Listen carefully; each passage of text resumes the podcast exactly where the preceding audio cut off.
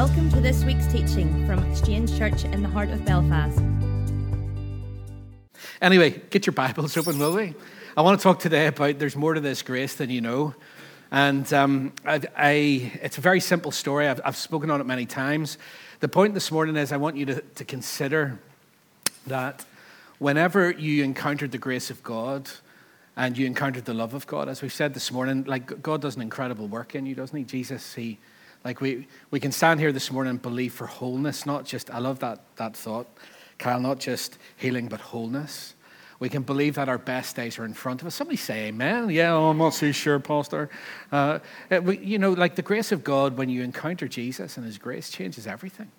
You know, no, no empty religion, no empty systems, no empty ways of doing things. And uh, that's why Paul says in Romans 1.16, I'm not ashamed of the gospel. I'm not ashamed of the good news. I'm not ashamed of the grace of Christ.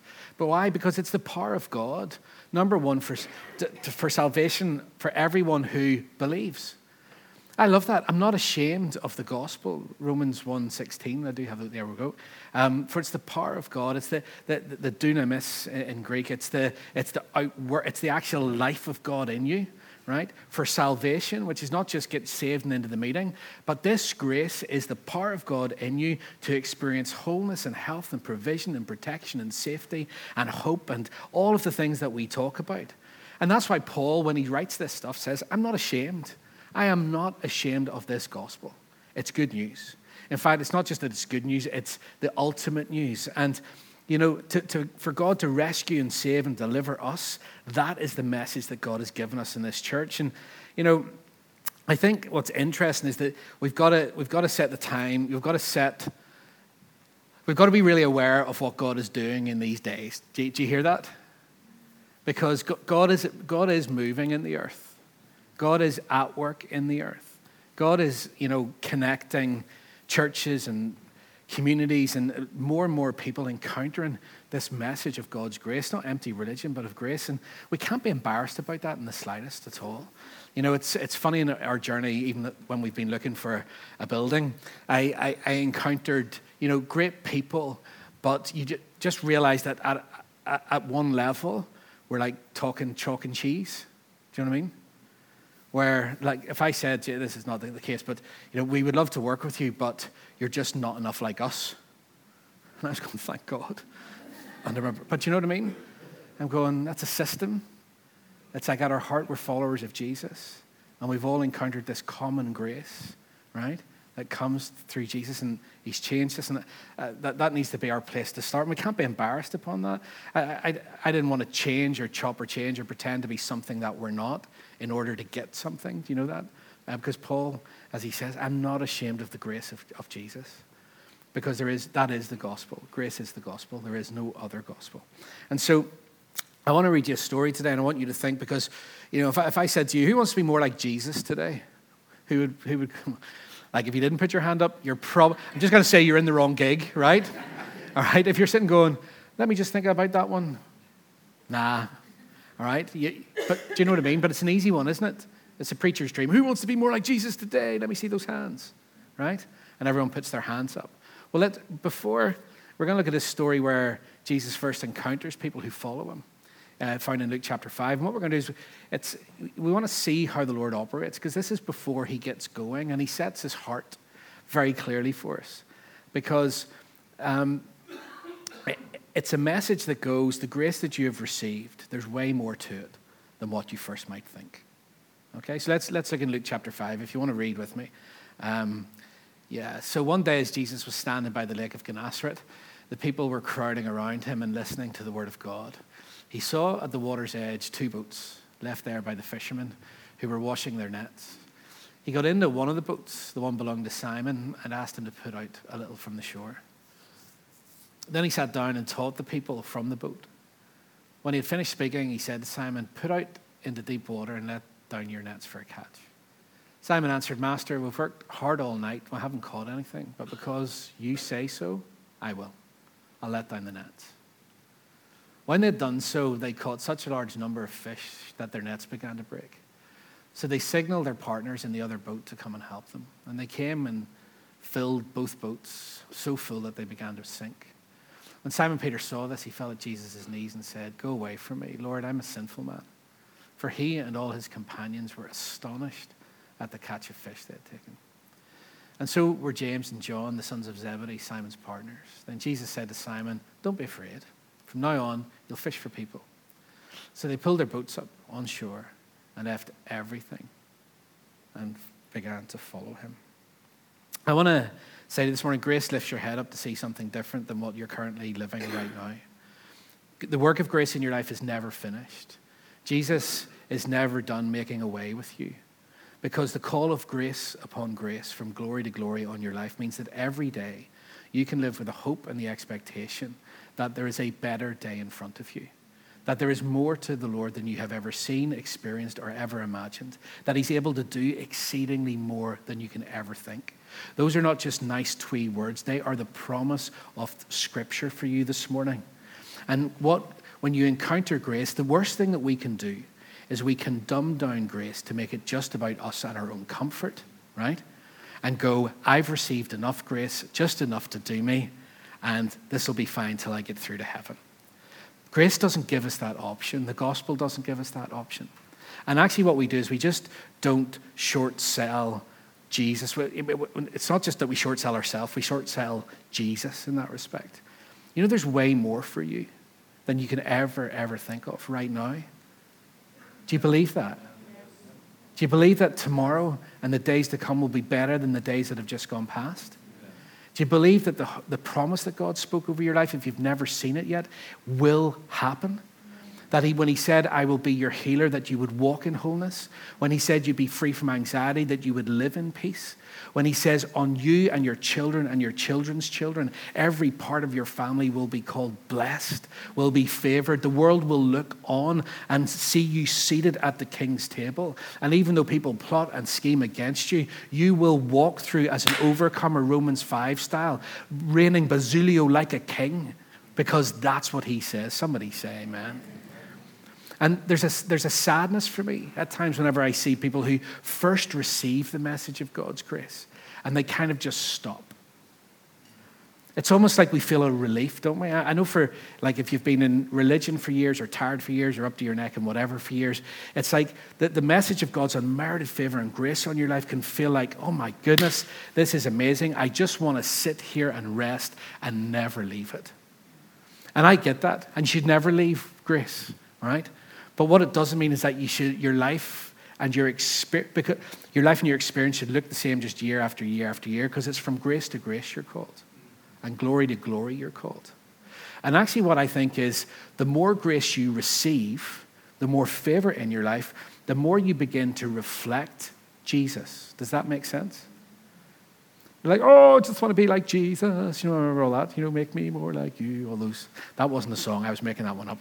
But they kind of sounded like that to me in my past. You know, just make me more like Jesus. And then we, if you actually think about that, you go, nah, you're all right. Because when, but yeah, that, are you sure you want to be more like Jesus? That's what it's really about. Well, actually, in this story, what you see is that the Lord goes, you know what? See where you are today? It's brilliant, but I've got so much more for you. But you've got, you're lift, you've got to lift your head up and see what I am doing. If you keep your head down, you're going to miss it. Does that make sense? So let's start to, let's start to get into it. There's a, a call and a purpose for your life that you'll never, ever be found outside of God's grace. And I want to say to you this morning, you can trust God, all right? We've got to do some hard work over these next few months as God starts, not God starts to move us, we are moving. Do you get that? It's not like, are we moving? We are moving in a number of weeks from now. And what it really, what I'm excited about as I've thought about it, has been the fact that, that God planted this church and, and put something of, of the unmerited favor of, of that, that unmerited favor of God, that message in our hearts years and years ago. And we have stood and we have battled and contended and gone through ups and ups and downs and rounds and rounds and everything else. Okay? And I, I feel like this next season is going to be one of the probably the most exciting seasons for Grace in Belfast. But it doesn't look anything like what I thought it did. Like nothing. Like, because I'm not that bright, not clearly. And, um, and the picture that I had in my head, God went, Yeah, listen, thanks for your input, but I might just do it my own way. All right? But at the heart of it, you see, at the heart of it is the grace of Jesus and what God wants to do with that. A guy called Robert Capon said this. He said, What role have I got left for religion? You know, our city has had, it's full, it's full of religion, hasn't it? Yeah? Absolutely stuffed to the gills with religion. Just sick and tired of it. Anybody? Oh, God. Robert Capon said this. He was an American um, Episcopalian priest. He said, What role have I left for religion? None. And I've left none because the gospel of our Lord and Savior Jesus Christ leaves none. Listen to this Christianity is not a religion, it is the announcement of the end of religion. Religion consists of all the things believing, behaving, worshipping, and sacrificing the human race has ever thought it had to do to get right with God. Everything religion tried and failed to do has been perfectly done once and for all by Jesus in his death and resurrection. For Christians, therefore, the entire religion shop has been closed, boarded up, and forgotten. The church is not in the religion business. It has never been, and it never will be. In spite of all the ecclesiastical turkeys through 2,000 years who have acted as if religion was their stock trade, the church instead is the gospel proclaiming business. It is not here to bring the world the bad news that God will think kindly about us only after we have gone through certain creedal, liturgical, and ethical wickets. It is here to bring the world the good news that while you're a sinner, Christ died for you. It is here, in short, for no religious purpose at all, only to announce the gospel of grace. Isn't that lovely? And this is what this is all about. I want you to lift your head up because this is about God, you know, transforming ordinary things into something incredible. And I'm talking about you and I'm talking about the people that we're going to be encountering as we move church. Let's have a look at this story because there's something in it. You see, before Jesus turns their world around, Jesus is, in, is encountering the men here on which the church is going to be built. Okay, we know Simon becomes Peter, and he's a bit of a rocket, has his ups and downs, all the rest of it. But essentially, on this, I'm going to build a church here, and he ends up doing these incredible works. Um, but where did that start, though? You see, it starts in this, in this encounter. Where did, where did grace so change a life, so in, change a man and a group of men? What was it that made them give their whole lives, as Paul described, for something that they weren't ashamed of? What was it? I believe there's, there's lots of things, but there's something in, in this one, in this encounter, that started the whole process. Because Jesus turns their world around and he, when he does something incredible. So let's look at the scene. Jesus is busy right now as we enter into, into Luke chapter 5. He's teaching a group of people, and the fishermen are not a part of it. Now, these fishermen are busy at work, so they're not sitting in the meeting listening to the word all right? They're, they're busy trying to make ends meet. They're busy trying to get through life. Now, they, these guys are professional, experienced men. The work, as I've explained many times before, of fishing in the Middle East was hard and dirty and demanding.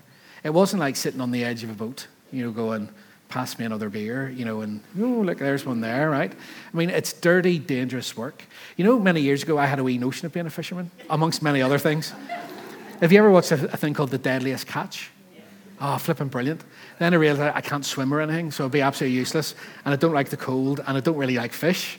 So uh, once I thought it through, I thought maybe not for me, right? But, but every day, if you haven't watched it, it's flipping brilliant. Deadliest Catch. I don't know what it's on, but it's good. But every day, these, these guys were doing physical, demanding work. Their hands would have been hard and calloused, cut right through. They weren't weak men. There's nothing weak about these fellas. You know, if you had to come across them, you probably would have thought, flip, right? They would have been physically strong, steely, and determined because that was the only way that they could get things done. Now, they've had a really frustrating day. Does anyone know what it's like to have a frustrating day? Yeah? El gato, el gato, come on. Until you've had all your family learning Portuguese, you don't know frustration, all right? The cat in the newspaper. but, but these, these guys have been slogging hard. They've been working hard. and they have nothing to show for it. This is a picture of religion. Do you see what Jesus is doing here? He's stepping in and showing actually this gospel of grace that I have called you to. It's a picture that takes you out of the everyday slog and sets you into something different. Because the picture here is, you know, many of us rely on everything else other than the grace of God in our lives. Oh, we'll say that we depend on God's grace, but it's only when we've run out of all of our other options. And we add grace in at the end, don't we? And so the picture here straight away is of grace stepping into a world of religion that produces no results, no matter how experienced, educated, tough, physical, or any other word you want to put in there. There was nothing actually to the natural eye that would have disqualified these men from being extremely successful in what they did, but there was no success. And so Jesus steps in. He steps into their world, right? They're probably another day of it that's been, I don't know, mundane. Don't feel like life can be mundane. Yeah? They were hungry. They were probably stinking, right? I don't know, working with fish all day, you probably smelled like Captain Birdseye. Eh? You know what I mean? Annoyed. And then here's this, here's this preacher to the side, right? And it's funny, I mean, the, the, the picture's really obvious here. Many believers live like that, even after they've encountered God. God's to the side, and they're at their work all day but they still feel hungry, tired, frustrated, and they're not getting their breakthrough. Does that make sense? It's a picture of religion. It's why we're not ashamed of the gospel of grace. Let me keep going. It's what, what happens next is really simple. Whenever grace comes, grace doesn't say, You come here. What grace does is it steps into the boat. Do you get that? Grace goes. Grace doesn't say, Sit, I'll sit still and you come to me. For God so loved the world that he gave his son, and he sent his son. And what we see here in this beautiful picture of grace is that in a tired, frustrated, mundane world, it's not that people, there's inherently anything wrong, like in the sense of, like, these guys weren't doing anything particularly bad, they were just in the middle of it. And grace comes, and grace doesn't say, hey, you, come this way. Grace steps into the boat. Grace goes to where they're at. This is what Jesus does. This is grace himself coming and saying, This grace, the religious system will keep you to the side and will keep you away, but grace is going to go right to where you are. I'm going to step into your world. I'm going to plant myself there. Okay? I'm going to not look at you from afar but Jesus is proactive and grace is proactive. And wherever you are today, grace takes the initiative and says, if you're there, then that's where I will be. You'll never escape my presence. I'll never have you on the side. I'll never have you far away. Because no matter where you find yourself, grace will go there. No matter how dark it gets or how far away you get, you will never be outside the grip of His grace. Because it doesn't matter where your boat is moored today, it doesn't matter how far you are from the shore, when grace comes, he goes to you. Isn't it amazing? Oh, no, you clean yourself up and come to the Lord and, you know, you do this, that, and the other, and, and then, no, no, no, no, no. Right? While you were still a sinner, he came. Isn't that an amazing message? Okay? No matter where you are, he comes. His heart, his attention, his desire is always right where you are. It's interesting because, like, as well, these fishermen weren't part of the crowd. You get that? I love this. We have been excluded from the religious crowd in Belfast for years. Can I say that honestly? I'm allowed to say that? Tough, I've just said it. Penny's face. Oh, Lord, it's a picture. It's funny, from many years ago, I remember having a conversation with another pastor, and he said, Look, Andrew, here's the bottom line. This grace stuff, you need to wise up. I went, right, tell me about that. He says, Well, we'll invite you in, right? If you say you're sorry and just dial down this whole grace thing. I was like, let me think about that. Nah, you're all right. It's not mad. Now, it's not, it's, I'm not criticizing that person, but it was a mindset to go, what religion does is it excludes and it puts people at the sides. And what happens here is, as grace goes, look, you know, I, I can't give up this grace, right? Because I look at these fishermen and they too were on the edge. They were not part of the crowd. Okay, they're just going about their business. And what happens is, whenever you feel like you're not part of the crowd, whenever you feel like you don't belong, whenever you feel like religion says that you should be something else, do you know where Jesus goes? Right? Jesus is speaking to the crowd, but he goes to them. You're never on your own. Do you get that? You might feel like you're on your own. You might feel like there are situations right now where you go, I'm on the edge. I'm not part. I'm not included. I'll, I'll never be in, right? I feel different from him. And the Lord says, it doesn't matter. See, wherever you find yourself, I'll always go to you. Do you get that? Don't you worry about the crowd because I'm going to go to you. And it might, may seem like madness to you. It might make no sense at all. But Jesus sees where you are. He sees your relationships, your family members. He sees where they are. And he, he steps right into the middle of it. He searches you out and he goes, Wherever you're going to be, I am going to be there with you. But what the really interesting thing about this story is, he goes, But there's, I'm not going to stay there. I'm going to call you from grace to grace. Right? Let's think about this. These guys were experienced fishermen. They're not amateurs. They know their business and they know what they're about. Like Simon's reaction, Simon Peter's reaction to me is really interesting because when I read this story, you know, you read the Bible and you think it's all, oh, yes, Lord. Oh, and they're all like really compliant and stuff. I really think, well, it, it makes sense to me. I'll tell you why, because Peter turns out to be, like I said, a bit of a rocket, you know, cutting off people's ears and, you know, saying, I'll be with you, Lord, forever. Five minutes later, denying, you know, all that kind of stuff. Like high energy, high passion, high investment at the start, then going, oh, flip, I made a mess of that, didn't I? Right? So I think he was a bit mouthy. I think he wasn't afraid to say his bit. I f- frankly think he had an attitude at times, which is partly what made him really good. Because here's, a, here's you know, Peter, right? Like Jesus comes along, Peter, the experienced fisherman, Peter, the guy who knows his stuff, call him Simon rather, Peter, and he knows all this stuff. And here's the preacher that comes along, this guy of grace, and starts to speak into his world. And frankly, Aye think Peter's just like, you know what? You want us to let down the nets? I dead on. Right? Who are you to tell us what needs to happen here? Because we know what we're doing, we know what we're about. And see you, you frankly, you don't have a clue. Away back in, I don't know, preach a sermon somewhere. You get that sense from, from Simon Peter, but in it, there's something that's really interesting, right? Even though Peter is tired and he's frustrated and he's angry and he's hungry, it doesn't stop him, even though he probably has lots of questions. That's what I'm going to say. Undoubtedly, when we start to talk about where we're moving to, some of you are going to have questions. But you know what Peter does?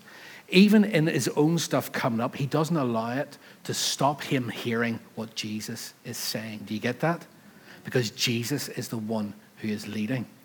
And what happens here is this current situation doesn't deter him.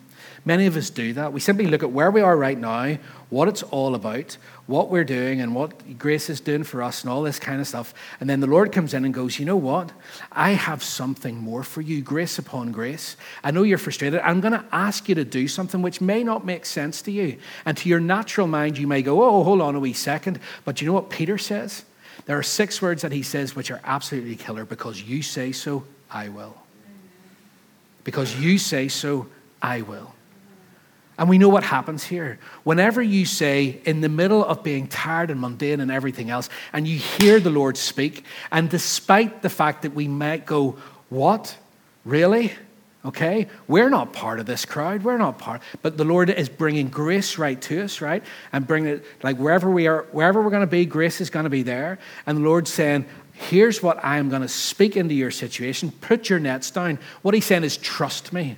Putting nets down simply means this Will you trust that even though you might not see it, understand it, feel it, whatever, that whenever I speak, it's for one purpose only to bring you from grace to grace?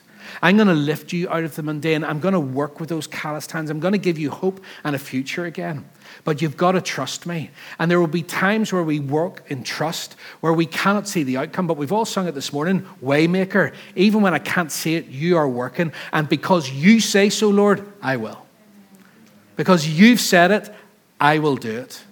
Do I know how it's going to work out? No, but you do. Do you know where we'll end up? No, but you do. Do you know what the path will look like? Not a clue, but you do. So, what do you ask from me? Simple faith and trust. that when you called me in grace, broke into my world in grace, that you would lead me continually in grace. And what does grace do? It brings you salvation, wholeness, and help, and everything that we've talked about over years in this church. Amen? I love that. So he's, you know, you look at this story, I actually, I think what happens is there's something in us that, that whenever we go, Lord, like seriously, this is what you're saying? Okay. Can't say it, but because you say so, I will. Do you know what happens? Do you know what happens when you do that? You position yourself for a miracle. Do you get that? You position yourself for a miracle. My good friend Josh McCauley, pastor in South Africa, I remember him. Uh, he actually was speaking in New Creation, and uh, I was thinking. I was thinking about that sermon. And if you haven't listened to it, go look it up. It's, it's a good one. But he, he talked about having faith in what grace can do. And I thought it was a really, really interesting way to put it. It's like we need to add faith, our faith, to what grace is calling us to. Does that make sense? I remember Josh speaking about that. I was impacted by it at the time, but it, it came back to me this week actually when I was thinking, we need to, take faith, which is trust, because you say so, I will. Okay? And there's a sense of action in that we're going to do because you say so. And then what happens is, you can see it in this story, at that point, that is the difference between people who either stick in religion or people who see the miracle of grace work out. You get that? Church, we're positioning ourselves for a miracle. That's what God's doing in these times. If you think this is just about a different building, you're not even seeing it right. It's got nothing to do with that in one sense. It's about a change in the spiritual climate and atmosphere that this church is called for. It's about us going, we don't really, it's, it's actually really exciting, but you kind of go, not what I thought, but because, if you say so, we will. What's it going to look like? It's going to look very different, but because you say so, we will. But we'll love our coffee lounge. but because you say so, we will. If I have one more person say to me, Does it have a lovely coffee lounge? Run into them. You'll not even get a cup of coffee if you start without any a lip, right? You see, what, what, what here, do, do you know what the, the difference will be? Let's be really careful that we're not people who have received a measure of grace, right? And then we stop and we get selfish.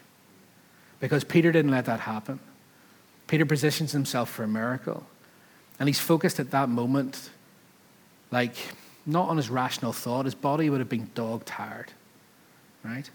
A whole night of working. I bet you the other guys around him were whispering right? You ever had that? Your man. He's lost the plot. Egypt, right? We get used to stuff, you see. So there'll be people going, brilliant, let's go, and other people going, it's never going to work. It's never going to happen. It's a disaster. Think of the coffee lounge, right?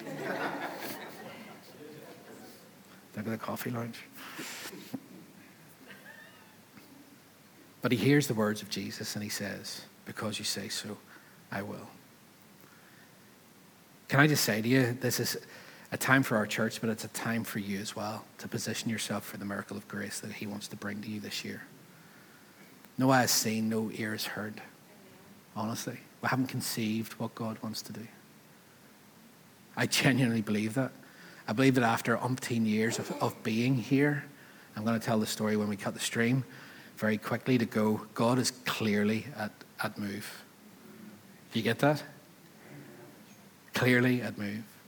There's lots of things coming together, and undoubtedly it's God. I mean, a blind man and a galloping horse could see it. To use that expression. Right? And do you know all you have to say is, because you say so, I will. Because there's a miracle of grace in your life and in this city and, and beyond that God is orchestrating in these days. And we get to, how mad that we get to be part of it, huh? How mad for such a time as this, that this is where God is, is bringing us together for. Do you get that? Okay. I've got lots more to say, but I don't think I'll get it. Get it? Is this okay? Is this all right? There's more to this grace than what you think. Let me just tell you what happens. Many people get overwhelmed in life by their own sense of fear. All right? And what will happen is, I know that most of us don't like change. Okay? We're not, we're not very good with change, most of us. I could bore you with data in a business sense and say 70% of people in any organization really just don't like it when things change. Because we don't like it. But if I could encourage you, if you say, because you say so, I will, the promise of the miracle is this verse. When they had done so, they caught such a large number of fish that their nets began to break. Let me just paraphrase this. Jesus just didn't leave it there. If you finish the story there, you'll miss something incredible. Isn't it, isn't it mad? What Jesus does here at the point, right, where they've positioned themselves and they see the physical manifestation of God's favor, he starts to blow their minds with something. He expands their thoughts and their vision about what their life is actually about. Listen to me, I don't care whether you're 18 in this room or online or you're 80. Listen to what I'm saying here. Jesus says, from this point, okay, from this very point, you will be called fishers of men. What he's trying to say to them is this. Let me paraphrase. He was thinking, Do you think that, that was good? You think that sort of put down the nets and pull up the fish was, was brilliant? You haven't even seen it. It's just a picture of what you're actually called for and what I came for. What did grace come for? The most important, the most beautiful thing in all of creation is are, are people themselves. God's, we are God's treasure. Do you get that? We loved us so much, He gave His only Son for us, and He, he came and He poured out His life, and He left heaven and He went to that death on a cross to, to bring us, he, uh, to, to bring us back into fullness with Him, back into relationship, and set us right for eternity. And Jesus says to these guys at the moment, you know what? See what you're worrying about. All this stuff whatever. And, you know, I can in a moment break your nets with favor so you can't even haul it in. I'll sink your boat with goodness, right? You want favor in your life? Let me, you know, the Lord has promised He loves you. He's not going to defavor you at any time because by covenant, He has said, I will bless you all the days of your life. Somebody say, Amen. I'll be your healer and your provider. And He's never going to change His mind on that. But He says, But don't miss out because you'll get that anyway. But this is the whole point. The whole point is men, women, and children, brokenness, sin being overturned for all of eternity. That's the real treasure. You think that the blessing is fun? Let me open your eyes to something completely different, Peter. From this moment, your life will have a purpose and a, and a call on it which far surpasses just you being blessed every day. You'll live with a deeper sense of. There, there must have been something that went on in that moment because look what those guys then went through for the rest of their days, where they started to recalibrate and rethink and have their hearts reimagine what Jesus and his grace was all about, what he was coming for, because that's what this story is about. It's going, you will, you're blessed. You're favored. Everyone take a deep breath and go, My nets, if the Lord says so, will break with whatever I need. But if you stop there, you've missed it. There's more to this grace. You will find more grace in your life, more hope in your life, more things broken in your life, more bondage gone whenever you see the call of God in your life to be a channel of His grace and His love. Do you get that? Because you sit here today because somebody did that for you. Think of the people in your families. Think about your children. Think about your cousins. Think about your, the people you love dearly. And what would their lives look like with that encounter of God's favor in their lives? Do you get it? So, he ramps it up. Look, there's nothing wrong with wanting to be blessed because that's what God wants for you, right? But there's a grander vision for you. My last thing is this two, two points. Number one, don't sweat the small stuff, folks. Know, these next months, Jesus shows you something so simple and so profound. Some of you may hear this and yet walk out of here because when fear grips your heart, you retreat from what God is calling you to. Why? Because we sweat small stuff. Don't do it. Okay? You can take a big, deep breath and go, when God moves and we're physically moving, when God does that, He doesn't take away anything that He's done before, He just builds on it. Do you get that? Sometimes we think when we have to move, and the, fam- the familiar things, sometimes we count it as loss. Do you get that? We go, what are we, what are we losing? But revelation is always built on revelation. You see that? Precept upon precept is what it says in the Bible. So when God does something, he doesn't take away what happened before, he just builds on top of that, builds on top of it, builds on top of it, right? Until you reach that place called tikva, hope, okay? at the top of the mountain. Remember that stuff? Okay, so that's what I just want to finish with. In Ephesians 3.20, it says there's a harvest. Now to him who's able to do far more abundantly, more than we ask or think, according to all the power that's at work within us. John 10.10, 10, 10, I've come to give you life, perissos in Greek, exceeding abundant, supremely preeminent, more excellent or remarkable is that word. I believe that that's what God has for us in these days. I believe God's stepping into your world and saying, this grace that you've felt, that you've been encouraged by, position yourself, Exchange Church, for a miracle because I'm moving. I'm moving. Put some faith and trust. And in the moments where you go, Lord, I don't know, just say, but because you say so, I will. Amen? Let me pray. Father, I want to thank you for your word this morning. I want to thank you that uh, you have spoken to us. I want to thank you, Lord, that for those of us who feel stuck, we need to grasp this message and say it's grace upon grace. That as we flow in the grace of God, as we give the grace of God, as we become people and a church and a movement who are not just about being blessed, Father, because like, like you, you've promised that. You've already promised that. We need to worry about this week and where our provision comes from because you are our provision. You're already making a way in that stuff. But Lord, I thank you for a grander vision for this church, a grander vision of men, women, and children, generations in this city, encountering the unmerited favor of Jesus and their lives being transformed and changed forever. Lord, we receive your word this morning. We say thank you for it. And all God's people said, Amen. Amen.